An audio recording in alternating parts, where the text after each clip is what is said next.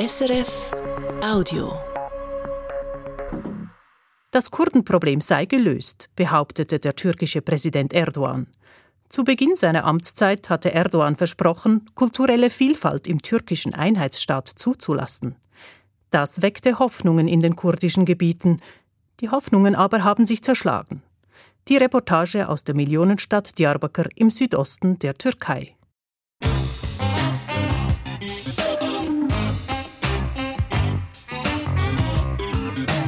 International. Eine Sendung von Philipp Scholkmann.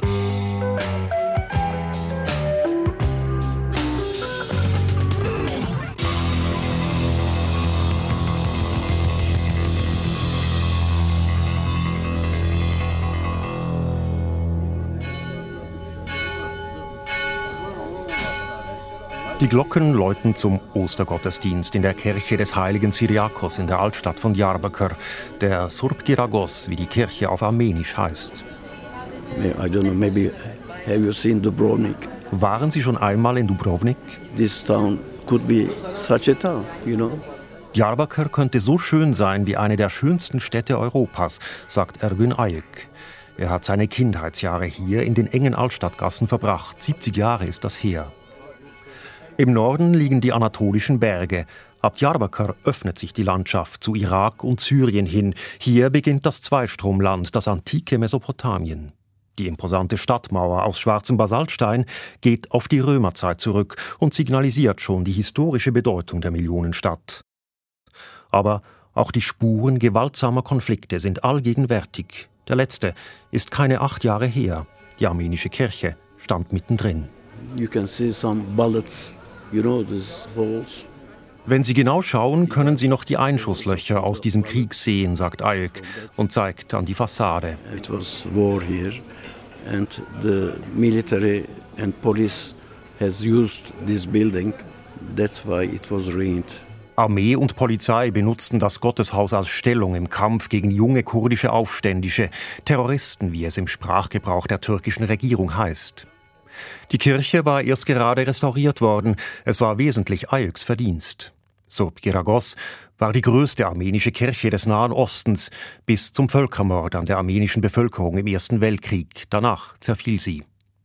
Ayek, ein pensionierter Ingenieur, wohnt heute in Istanbul. Er kam viele Male in die Stadt seiner Kindheit zurück, um die Instandstellung des verlassenen Gotteshauses zu beaufsichtigen. Doch dann zog die kurdische Untergrundorganisation PKK ihren Krieg gegen die türkische Staatsmacht mitten in die Altstadt von Diyarbakır, direkt vor die frisch restaurierte Kirche. Und auch vor Ismets kleinen Laden, einen Steinwurf entfernt. Ismet beliefert die Restaurants und Garküchen in der Altstadt mit Gemüse. Er steht früh auf, besorgt die Ware frisch auf dem Markt seit bald 30 Jahren. Ben 27 senedir yani sabah 4'te 3 4'te haldayım. An einem Herbsttag im Jahr 2015 aber waren plötzlich die Barrikaden da. Jugendliche aus dem Quartier erklärten Teile der Altstadt zur autonomen Zone im Namen der PKK. Die türkische Armee zögerte nicht, schoss aus Helikoptern und Panzern in die engen Gassen, in welchen sich die Aufständischen verschanzt hatten. Monatelang konnte Ismet nicht mehr zur Arbeit. Bu olayların %90'ı burada olmuş. Bu sokakta zaten biz geldiğimiz zaman söyle sokak başına barikatlar vardı. 90 Prozent der Kämpfe fanden gleich um die Ecke statt, sagt Ismet. Es seien viele Menschen gestorben. Çok abi ya. Çok abi boşu boşuna çok insan öldü ya. Çok insan öldü çok. Devlet söylemiyor çok insan öldü. Insgesamt sollen es mehrere hundert Tote gewesen sein, in Diyarbakır und bei vergleichbaren Kämpfen in anderen Städten Südostanatoliens. Hinter Ismets Tresen stehen ein paar Kisten Tomaten. In der Auslage im Schaufenster sind Zigaretten. Es gibt zwei verschiedene Sorten. Die einen nennt Ismet lachend Erdogan-Zigaretten, nach dem türkischen Präsidenten, die anderen Apo-Zigaretten. Die Erdogan-Zigaretten sind ordentlich versteuert. Die Apo-Zigaretten sind billige Schmuggelware aus dem benachbarten Nordirak. Apo ist der Spitzname des Gründers und historischen Anführers der PKK, Abdullah Öcalan.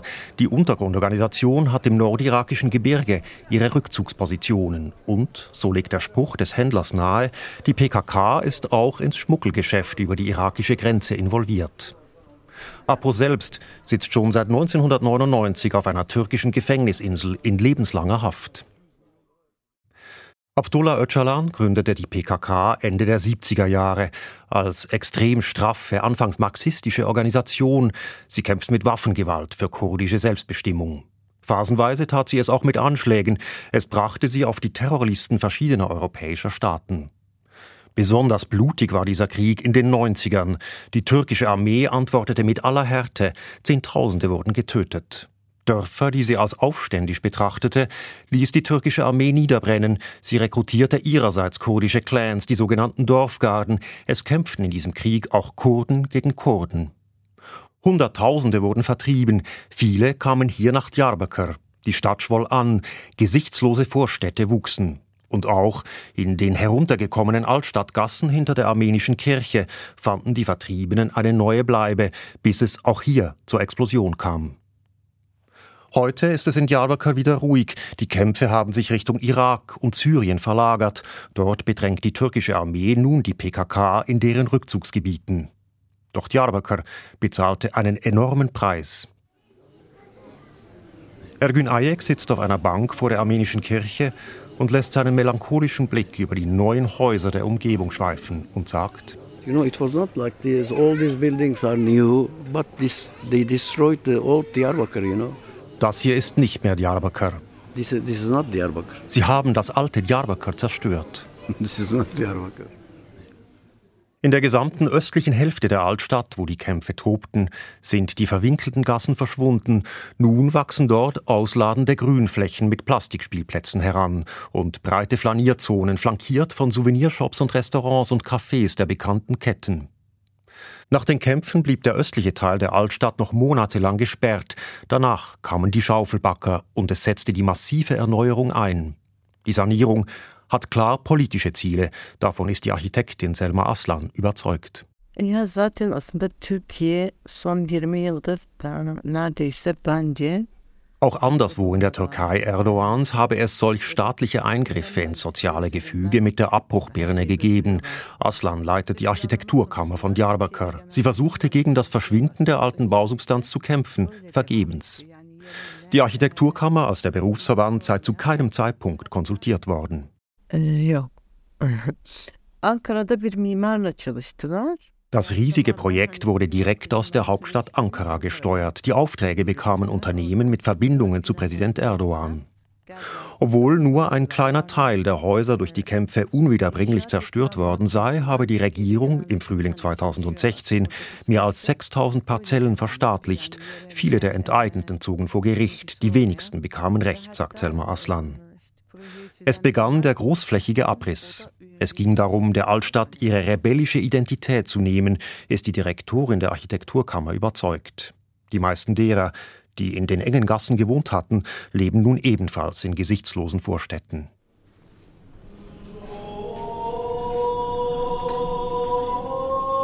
Sogar Ergün Ayök von der armenischen Kirche musste vor Gericht erkämpfen, dass Surp Giragos ein Gotteshaus blieb. Heute zum Ostergottesdienst ist die Kirche voll auch wenn es seit dem Völkermord an den Armeniern kaum noch Christen in Diyarbakir gibt, schon gar nicht in der Altstadt. Zur Feier gekommen seien vorwiegend Muslime, sagt Ayek. Er stellt ein neues Interesse fest an der religiösen Vielfalt, die es in Diyarbakir einst gab, und genau darum gehe es, sagt er.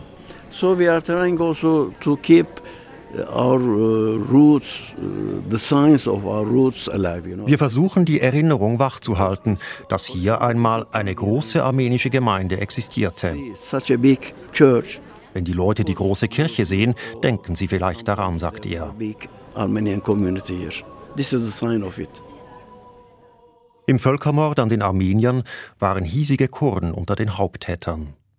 Aufgestachelt von türkischen Generälen zogen kurdische Stammeskämpfer 1915 mordend über ihre christliche Nachbarn her, oder sie trieben diese Nachbarn auf Todesmärsche in die syrische Wüste.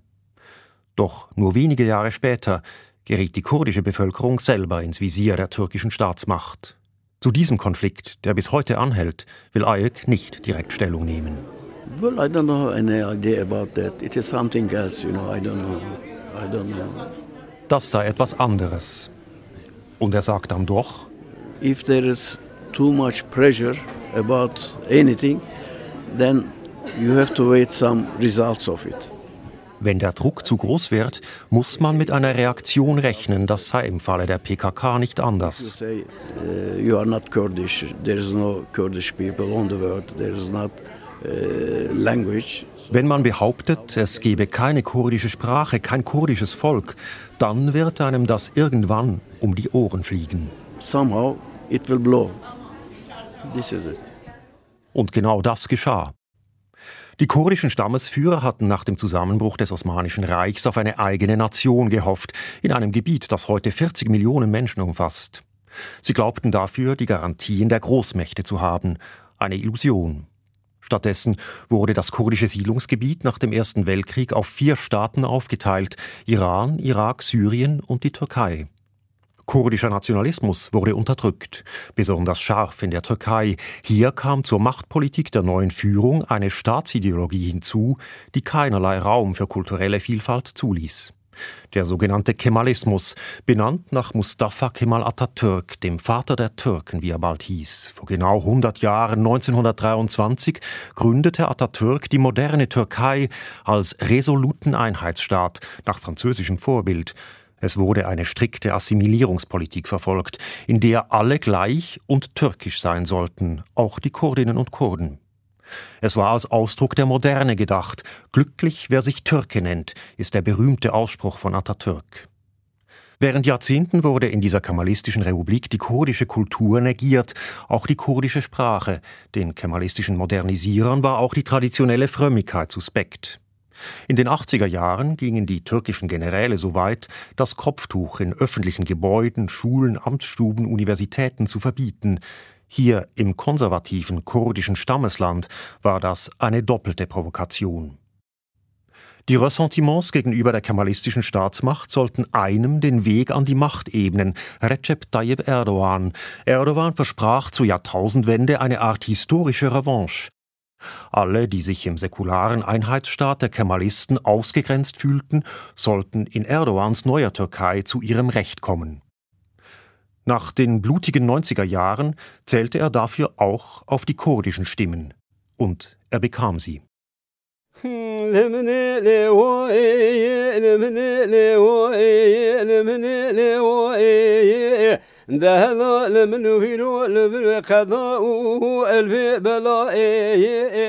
Ibrahim Almas hebt an zur Wehklage auf Kurdisch im traditionellen Sprechgesang der Gegend. Er ist ein sogenannter Dengbesch. Seit Alters tragen diese Volkssänger Heldeneben vor oder gesungene Chroniken über herausragende Ereignisse, welche der Gemeinschaft widerfuhren. Viele sind tragisch. Die kurdische Geschichte ist durchzogen von Katastrophen. Wenn eine neue hinzukam, entstand ein neuer Gesang. So ist es heute noch. Diese Wehklage handelt vom verheerenden Erdbeben, das diesen Februar den Süden Anatoliens erschütterte. Diyarbakir selbst war am Rand des betroffenen Gebiets. Hier starben 400 Menschen in den Trümmern. Städte in der Nachbarschaft wurden ungleich schwerer getroffen, Adiaman etwa oder Malatya.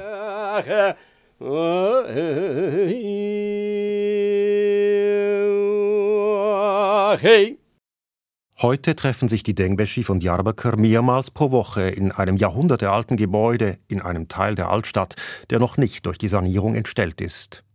Unter den Kemalisten wären solche Treffen verboten gewesen, sagt Ibrahim Almas. Diyebilirim ki yani 90'lı yıllardan 2000'lere kadar gerçekten dengecilik üzerinde çok baskı vardı. Es gab enormen Druck, besonders in den 90er Jahren, sagt der Dengbesch. Almas erinnert sich, wie damals selbst Musikkassetten mit kurdischen Gesängen beschlagnahmt wurden. Das ist heute kein Thema mehr.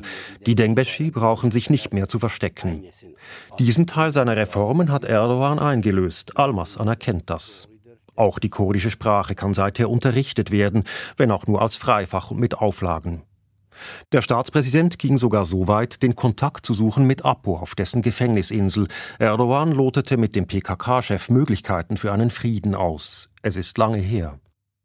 Warum der Versöhnungsprozess 2015 zusammenbrach, darüber gehen die Darstellungen auseinander. Beide Seiten beschuldigen sich gegenseitig. Sicher nur, es geschah im Kontext des Syrienkriegs.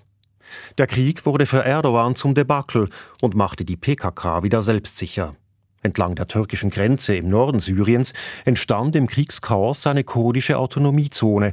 Ausgerechnet die PKK zog dabei über einen syrischen Ableger die Fäden. Die PKK erreichte also in Nordsyrien, wofür sie in der Türkei vergebens gekämpft hat. Zugleich erlitt Erdogan zu Hause einen Rückschlag bei den Wahlen. Eine kurdische Partei, die HDP, erzielte überraschende Erfolge. Es schwächte Erdogan im Parlament. Der Präsident setzte fortan auf türkische Ultranationalisten als Bündnispartner und vollzog die Kehrtwende in der Kurdenpolitik. Bald sprachen wieder die Waffen. Dass die PKK ihren Krieg dann in die Altstadt von Diyarbakir und andere südostanatolische Städte zog, hat allerdings im kurdischen Gebiet auch die Untergrundorganisation Rückhalt gekostet. Erdogan nahm gleichzeitig die kurdische Partei ins Visier. Er warf der HDP vor, sie sei der politische Arm der PKK, sie unterstütze den Terrorismus. Hunderte Politikerinnen und Aktivisten der HDP wurden verhaftet. Erdogan ließ Städte und Gemeinden, die von der HDP regiert wurden, unter Zwangsverwaltung stellen. Auch die Millionenstadt Diyarbakir hat seither keine gewählte Stadtverwaltung mehr. Sogar die ganze Partei soll nach dem Willen Erdogans noch verboten werden. Ein Verfahren dazu läuft vor dem obersten Gericht, ebenfalls wegen angeblicher Terrorunterstützung. Wie nahe die HDP der PKK steht, ist umstritten. Klar ist nur, sie findet einen Teil ihrer Gefolgschaft im gleichen sozialen Milieu wie die PKK die ihre, bekennt sich aber zum Kampf für Minderheitsrechte mit friedlichen Mitteln. Im türkischen Parlament ist die HDP die drittstärkste Kraft, in Diyarbakir die klare Mehrheitspartei. Der Campus der Universität von Diyarbakir liegt auf einem Hügel mit direktem Blick auf die Millionenstadt und die Ebene des Tigris. Wahab Çoşkun hat den Überblick. Şimdi HDP'nin çok etkili olduğu bir 11 il var. Der Jurist und Politikexperte analysiert die Verhältnisse in der kurdischen Gesellschaft, auch über Diyarbakir und den Südosten Anatoliens hinaus, wo die HDP dominiert. Die kurdische Minderheit in der Türkei insgesamt macht etwa einen Fünftel der Bevölkerung des Landes aus. Und sie ist vielschichtig. Die HDP repräsentiert eine Hälfte. Die anderen 50 Prozent bleiben auf Distanz aus religiöser oder politischer Überzeugung oder schlicht aus pragmatischen Gründen, weil sie die permanenten Spannungen satt haben und Normalität herbeisehnen. Allerdings bir Kürt kimliğine yönelik bir bilinçlenme partilerden bağımsız olarak yükseldi. Yani yükseldi. Das kurdische Selbstbewusstsein ist in den letzten Jahren in allen Gebieten gewachsen, sagt der Politikexperte eskiden sadece son derece politik Früher konzentrierte sich das Bekenntnis auf eine Gruppe von extrem politisierten Aktivisten. Viele unterstützen den bewaffneten Kampf. Daraus sei inzwischen ein breites gesellschaftliches Phänomen geworden. Oysa bugünün mesela gençlerine bakıyorum. Kendi Kürtlüklerini çok farklı alanlarda ifade ediyorlar. Edebiyat, sinema, tiyatro, sanat, müzik, futbol. Die neue Generation drückt ihre kurdische Identität ohne Angst aus und das auf verschiedenste Weise. In der Musik, dem Kino, in der Literatur, ja selbst im Fußball, sagt Wahab Joshkun. Mit anderen Worten, das kemalistische Projekt der Assimilierung ist gescheitert. Die kurdische Identität wurde in der langen Konfrontation mit der Staatsmacht nicht schwächer, sondern selbstverständlicher. So die Lesart von Wahab Joshkun. Für die Entwicklung gäbe es verschiedene Gründe. Daha önce e, reddedilen, e, tamamıyla inkar edilen ve insanların kendisini Früher galt die kurdische Kultur vielen, auch im kurdischen Gebiet, als rückständig. Nun ist eine gut gebildete Mittelschicht herangewachsen. Sie blickt auch über die Grenzen, beobachtet die Entwicklungen in den kurdischen Gebieten in der Nachbarschaft, in Syrien, Irak, Iran, sieht sich in einem größeren kurdischen Zusammenhang, sagt Joshkun. Die neue Generation verfolgt auch aufmerksam, was in der großen und vielfältig gewordenen kurdischen Diaspora in Westeuropa, in den USA geschieht, lässt sich davon inspirieren. Auch das hat das kurdische Selbstverständnis gestärkt, sagt der Experte. bu da bir Kürtlük kimliğini güçlendiren unsur haline getiriyor. Interessanterweise findet diese kurdische Renaissance vorwiegend auf Türkisch statt. Yani yeni genç kuşaklar Kürtçeyi e. Tatsache sei, dass die Jungen die kurdische Sprache kaum noch benutzten, sagt Coşkun. Bizim kuşağımızın önemli bir kısmının annesi, e, ailesi Baba, annesi babası Türkçe bilmiyordu. Während die Großeltern mit ihren Kindern Kurdisch sprachen, weil sie kaum oder kein Türkisch beherrschten, sprechen die heutigen Eltern mit ihren Kindern Türkisch und auch das Sozialleben der heutigen Jugend spielt sich auf Türkisch ab.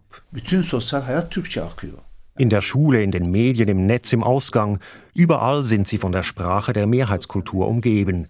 Dennoch wurde die kurdische Identität gestärkt. Çocuklar daha az Kürtçe konuşuyorlar ama Kürtlük bilinçleri yüksek. Die Hälfte der Kurdinnen und Kurden allerdings wohnt heute nicht mehr hier im Osten Anatoliens, sondern in den großen Metropolen der Türkei, in Izmir, Ankara und vor allem in Istanbul. Er vermute, in den Metropolen werde das kurdische Bewusstsein sogar noch zusätzlich geschärft durch die dortigen Erfahrungen in einem viel türkischer geprägten Umfeld. Hatta belki şimdi oradaki çocuklar daha farklı tepkilerle karşılaştıkları için onlardaki bilinç daha keskin olabilir, daha tahkim edici olabilir. Zu den kurdischen Erfahrungen im Westen der Türkei kann gehören, von türkischen Nationalisten angefeindet zu werden, dem Vorwurf des Separatismus ausgesetzt zu sein, was junge Kurdinnen und Kurden umso mehr auf ihre kurdische Identität zurückwirft.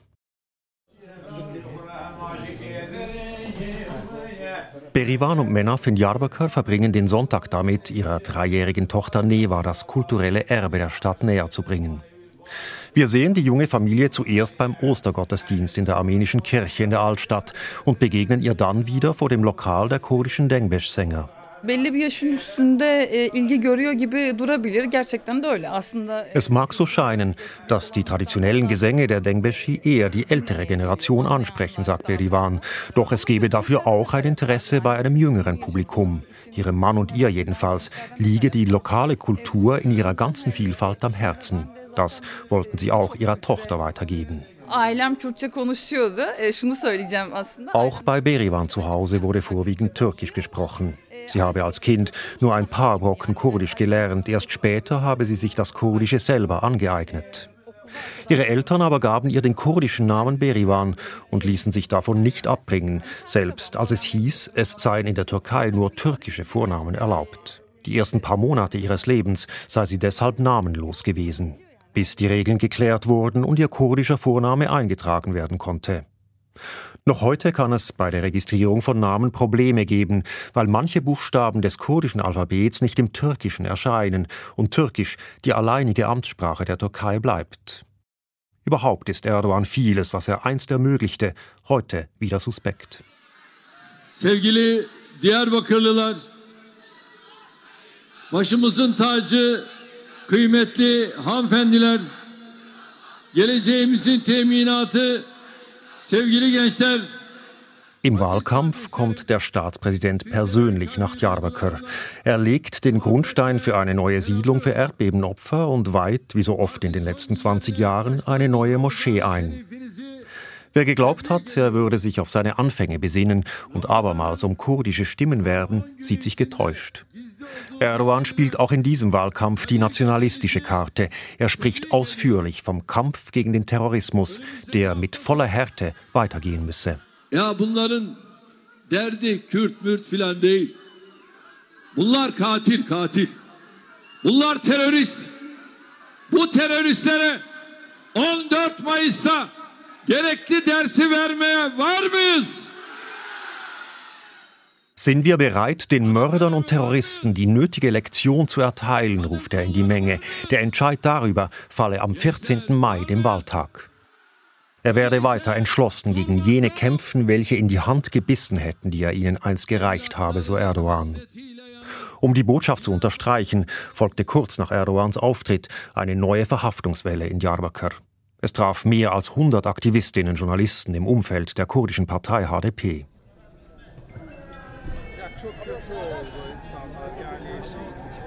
Auf dem Markt in der Altstadt stößt der Langzeitpräsident dabei nicht nur auf Ablehnung. Die Türkei ist in der Wirtschaftskrise, das macht den Leuten zu schaffen. Doch deswegen nun Erdogan nicht mehr zu wählen, das sei ein schwerer Fehler, ereifert sich eine ältere Frau. Bizim milletimiz azmış. Gördüler ama bu şimdiki gençler hatırlamıyorlar. Die Nation sei verrückt geworden und die Jungen hätten keine Ahnung, wie schwer das hier gewesen sei in den 90er Jahren, bevor Erdogan an die Macht kam. Oder sie wollten sich nicht mehr erinnern. Andere schütteln den Kopf. Türkiye günlük gülistanlıksa insanlar niye yurt dışına gitmeyi istiyor? Wenn alles so gut sei in der Türkei, warum wohl wollten dann alle ins Ausland, sagt einer. Er habe studiert und arbeite nun als Coiffeur. Üniversite öğrencisiyim kuaförüm. Mehmet Kaya ist ein vielbeschäftigter Mann. Yani biz Diyarbakır'ın şu an e, seçimle gelen en güçlü yapısıyız. Die größte gewählte Institution in Diyarbakır, die noch existiert, ist die Handelskammer. Kaya ist ihr Direktor. Bei ihm laufen viele der Fäden zusammen, seit Diyarbakır von einem Statthalter im Auftrag der Regierung Erdogan zwangsverwaltet wird. Die Organisationen aus der kurdischen Zivilgesellschaft kämen und bäten um Unterstützung, vom Fußballverein bis zur Sprachschule, weil der Statthalter ihnen die Subventionen gekürzt oder gestrichen habe. Im modernen Gebäude der Handelskammer ist ein Kommen und Gehen. In einer Geschäftsstraße um die Ecke weht derweil die rote Fahne der CHP. Auch die größte Oppositionspartei der Türkei macht den Diyarbakır Wahlkampf. Sie hofft bei den Wahlen aus der kurdischen Enttäuschung über die Ära Erdogan Kapital zu schlagen. Ausgerechnet die Partei also, die aus der kemalistischen Staatsmacht hervorging, welche in ihren radikalsten Zeiten die Existenz einer kurdischen Kultur rundweg leugnete. Wie soll man mit diesem Profil hier in Diyarbakır Stimmen holen? Evet, CHP'nin kuruluşundan gelen Kemalist bir yapısı var. In der Tat hat die CHP diese kemalistische Prägung, sagt Mehmet Kaya, der Direktor der Handelskammer. Allerdings, in den letzten zwei, drei Jahren wirke die Partei Atatürks flexibler. Ihr Chef, Kemal Kılıçdaroğlu, sende Versöhnungssignale auch in Richtung kurdische Bevölkerung. Kılıçdaroğlu tritt als gemeinsamer Kandidat der Opposition gegen Erdogan an.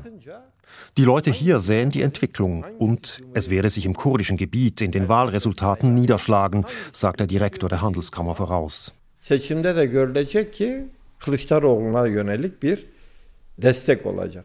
Er ist mit dieser Prognose nicht allein. Selbst die HDP gibt für Kılıçdaroğlu eine Wahlempfehlung ab. Beachtet wird hier auch, dass Kılıçdaroğlu als Person so gar nicht dem klassischen Profil der kemalistischen Eliten aus der Westtürkei entspricht. Er gehört der religiösen Minderheit der Aleviten an und ist selber in einem kurdisch geprägten Teil Anatoliens aufgewachsen. Aber auch die Opposition hat starke türkisch-nationalistische Kräfte in ihren Reihen und es bleibt der Argwohn gegenüber separatistischen Bestrebungen im kurdischen Südosten groß. Mehmet Kaya nimmt es wohl zur Kenntnis. Doch allen Spannungen zugrunde liege ein politischer Streit um die volle Anerkennung kurdischer Minderheitsrechte, sagt er. Seit 100 Jahren ist der Streit ungelöst und mit Waffengewalt wird ihm nicht beizukommen sein.